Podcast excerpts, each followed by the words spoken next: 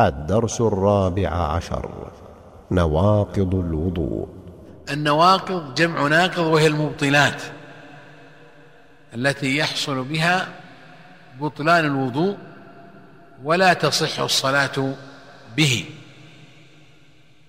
فالوضوء إذا تحقق وجد على الصفة الشرعية لا يجوز إبطاله إلا بدليل شرعي. على أن هذا الشيء مبطل الوضوء ليس بالأهواء ولا التخرصات. فلا يحل لنا أن نقول لشخص بطل وضوءك إلا بحجة ولا يحل للواحد منا أن يبطل وضوءه أو يقطع صلاته إلا بحجة لأن هذا دين ولا بد من الحجة على العمل في الدين. لا بد من الحجة والبرهان. نبئوني بعلم إن كنتم صادقين. قل هاتوا برهانك فلهذا ينبغي أن نعرف ذلك. وقد سئل النبي صلى الله عليه وسلم عن الرجل يجد الشيء في بطنه يعني القراقر والريح فيخيل إليه أنه حدث فقال عليه لا ينصرف حتى يسمع صوتا يعني الضراب أو يجد ريحا يعني الفساء والمعنى حتى يستيقن بطلان صلاة الطهارة لا ينصرف لا يقطع صلاته حتى يستيقن بطلانها بوجود الحدث. فلا يحل أن يقطعها بمجرد الظن والوسوسة لأن هذا من كيد الشيطان. والله تعالى يقول ولا تبطلوا أعمالك نعم. نواقض الوضوء وهي ستة. الخارج من السبيلين والخارج الفاحش النجس من الجسد. المبطلات النواقض ستة يقول الشيخ حفظه الله. الأول الخارج من السبيلين. المراد بالسبيلين القبل والدبر. فالخارج من السبيلين أنواع. الغائط من الدبر وكذلك الدود قد يخرج وقد يخرج الدم. أيضا. والقبل يخرج منه البول ويخرج منه المذي وهو سائل رقيق يشبه الصمغ يكون عند المداعبة مداعبة الرجل لأهله أو التفكير في الجماع. والثالث الودي وهو سائل أبيض خفيف كأنه حليب مخلوط بالماء. فالمذي والودي والبول وكذلك المني كل هذه ناقضة الوضوء إلا أن المني يوجب الغسل وهذه الثلاثة عند النساء. كذلك الاستحاضة أيضا كذلك الحيض. كل هذه من نواقض الوضوء. كذلك الريح من الدبر وقد تخرج من القبل أيضا. فكل هذه نواقض الوضوء. الخارج من السبيلين ناقض الوضوء. سواء كان بولا أو غائطا أو ريحا أو دما أو غير ذلك ما هو من جنسها كل هذه ناقضة أما لو كان الإنسان عنده باسور مثلا وفتحته خارج حلقة الدم. فإذا خرج الدم من هذا الباسور فإنه لا ينقض الوضوء لأن في هذا خلاف.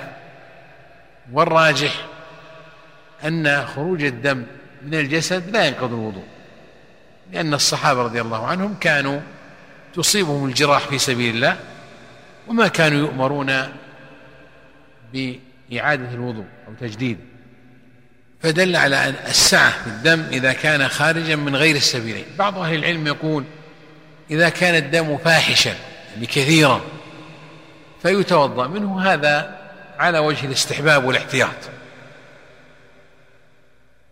المقصود أن الخارج من السبيلين ناقض الوضوء. لكن المذي والودي والمني والبول والغائط كل هذه توجب الاستنجاء أو الاستجمار. أما الريح فلا توجب الاستنجاء ولا يجوز الاستنجاء الاستنجاء من الريح أو الاستجمار منه. ومن فعل ذلك فهو مبتدع. من رأى وجوبه أو لزومه شرعا فإنه يعزر تعزيرا يردعه. كما فصل ذلك أهل العلم ومنهم شيخ الإسلام ابن تيمية رحمة الله عليه. فالاستنجاء من أجل خروج الريح هذا بدعة وسوسة. نعم. الخارج الفاحش النجس من الجسد. يراد بهذا أمران. الأول الدم كما سمعتم. إذا كان فاحشا كثيرا فإن جماعة من العلماء رحمة الله عليهم رأوا أن الوضوء إعادة الوضوء أحوط. بعضهم قال تستحب. وكما ذكرت لكم أن الصحابة رضي الله عنهم كانت تصيبهم الجراحة في سبيل الله ويصلون بدمائهم ولا يؤمرون بتجديد الوضوء أو إعادة. هذا مما يشق والثاني من الخارج الفاحش القي تقيأ الإنسان فهذا يستحب الوضوء منه. قال بعض أهل العلم بعدم استحبابه لعدم الدليل الصحيح الدال على ذلك. نعم. وزوال العقل بنوم أو غيره. زوال العقل ليس حدثا ولكنه مظنة الحدث. لأن الإنسان إذا زال عقله ما يدري ما يحدث له. فلذلك إذا خفي الحكم أقيمت مظنته مقام مظنته مقام.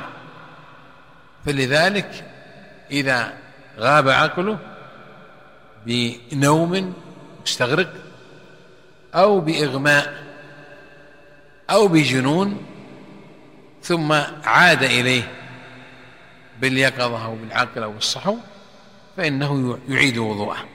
نعم. ومس الفرج باليد قبلا كان أو دبرا من غير حائل. مس الفرج المراد أن يمس عورته قاصدا. أن يمس عورته يعني ذكره وأنثييه وحلقة دبر. فإذا مس هذه الأشياء بيده قاصدا فهذا ينقض الوضوء عند جماعة من أهل العلم وهو الراجح لحديث بسرة إذا أفضى أحدكم بيده فرجه فليتوضأ وقال بعض أهل العلم أنه لا لا ينقض الوضوء لحديث طلق بن علي هل هو إلا بضعة منك أي قطعة منك؟ ولكن الراجح بما أعلم وجوب الوضوء إذا أفضى بيده قاصدا أما إذا كان بغير قصد فلا يلزم الوضوء وإذا كان من وراء حائل من وراء الثوب والسراويل فلا يلزم الوضوء. وهكذا لو كان من وراء منديل أو كيس بلاستيك أو غير ذلك لا يلزم نعم. وأكل لحم الإبل. أكل لحم الإبل أيضا فيه خلاف بين أهل العلم. ذلكم لأنه كان صلى الله عليه وسلم في أول الأمر يجدد الوضوء يتوضأ من أكل ما مست النار يعني ما طبخ بالنار سواء كان خضروات أو لحم أو غير ذلك. ثم كان آخر الأمرين منها عليه الصلاة والسلام عدم الوضوء مما مست النار.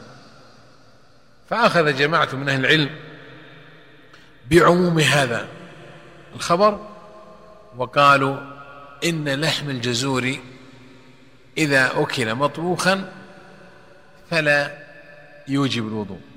وهكذا إذا أكل نيئا. وقال آخرون بوجوب الوضوء من لحم الإبل خاصة لأن النبي صلى الله عليه وسلم سئل أنا أتوضأ من لحوم الغنم؟ قال إن شئت. قيل أنا أتوضأ من لحوم الإبل؟ قال نعم. الحديث في صحيح مسلم. وهذا يعتبر مخصصا للحديث السابق كان آخر أمرين من الوضوء ما مست النار.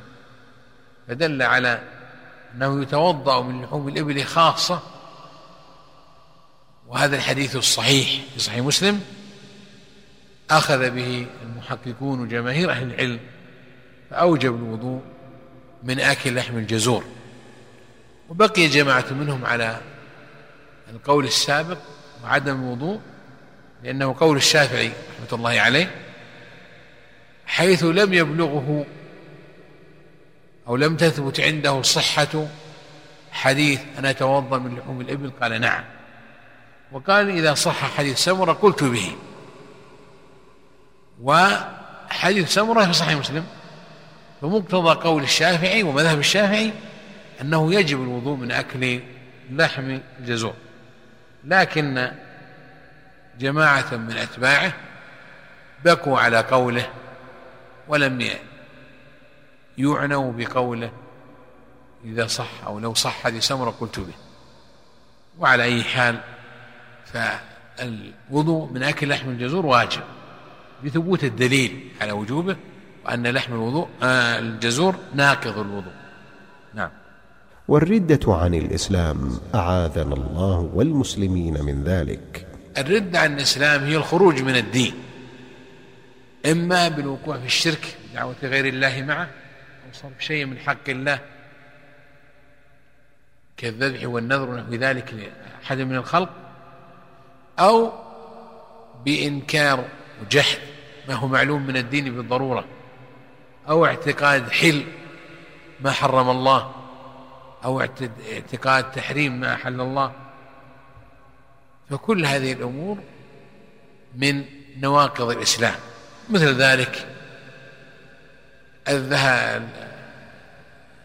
السحر ونحو هذا من نواقض الإسلام.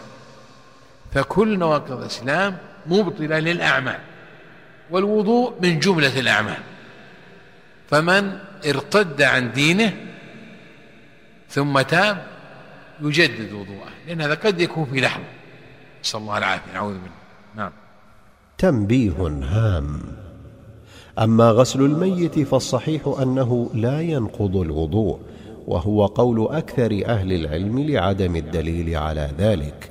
لكن لو أصابت يد الغاسل فرج الميت من غير حائل وجب عليه الوضوء.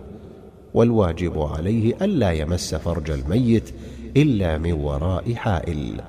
وهكذا مس المرأة لا ينقض الوضوء مطلقا سواء كان ذلك عن شهوة أو غير شهوة في أصح قولي العلماء. ما لم يخرج منه شيء لأن النبي صلى الله عليه وسلم قبل بعض نسائه ثم صلى ولم يتوضأ. أما قول الله سبحانه في آيتي النساء والمائدة أو لامستم النساء فالمراد به الجماع في الأصح من قولي العلماء وهو قول ابن عباس رضي الله عنهما وجماعة من السلف والخلف. أراد حفظه الله أن ينبه على هذين الأمرين لأنه في المذهب رواية مشهورة أن مس المرأة ناقض الوضوء مس المرأة بشهوة. ناقض الوضوء. عند بعض أهل العلم مس المرأة مطلقا. ناقض الوضوء. ومأخذهم في ذلك أو دليلهم على ذلك قوله تعالى أو لامستم النساء. أو لامستم النساء. فقالوا إن هذا دليل على نقض الوضوء بمس المرأة خصوصا مع الشهوة. والصحيح إن هذا في موجبات الغسل لا في موجبات الوضوء. لأن قوله تعالى لامستم النساء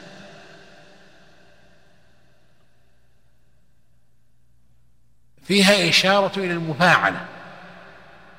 تكرار اللمس وما يكون مداعبة الرجل لامرأته عند الجماع فهذا كناية عن الجماع فدل على أنه في موجبات الغسل لا في موجبات الوضوء. ثم إنه قد صح عن النبي صلى الله عليه وسلم أنه كان يمس المرأة من نسائه يمس بدنها يدها غير ذلك بل قبل بعض نسائه وخرج وصلى ولم يتوضأ. والقبلة أبلغ من مجرد اللمس. فدل على أن مس المرأة لا ينقض الوضوء إلا إذا خرج شيء ناقض منه. خرج منه مذي أو مني فإذا خرج المذي انتقض الوضوء. يحتاج إلى إعادته وإذا خرج المني يحتاج إلى الغسل أكبر من الوضوء. فكونه صلى الله عليه وسلم يمس الواحد من نساء بل يقبله ويخرج يصلي يدل على أنه أن مجرد اللمس أو القبلة لا تنقض الوضوء إلا إذا وجد الناقض إذا خرج المذي أو المني. وهذا ثابت عنه صلى الله عليه وسلم من رواية عائشة رضي الله عنها وغيرها من أمهات المؤمنين. أما تغسيل الميت فكذلك رواية في المذهب أنه يوجب الغسل أيضا إن ورد في حديث من غسل ميتا فليغتسل ومن حمله فليتوضأ. ولكن هذا الحديث في سنده مقال لأهل العلم ومن قال بصحته قال باستحباب ذلك لا بوجوبه لأنه لم يدل دليل على الوجوب. فلذلك إذا توضأ احتياطا واستحبابا فلا بأس. أما أن يعتقد وجوب ذلك فلا لعدم الدليل. كما قلنا أن الطهارة إذا تحققت على الصفة الشرعية لا يجوز إبطالها إلا بدليل شرعي.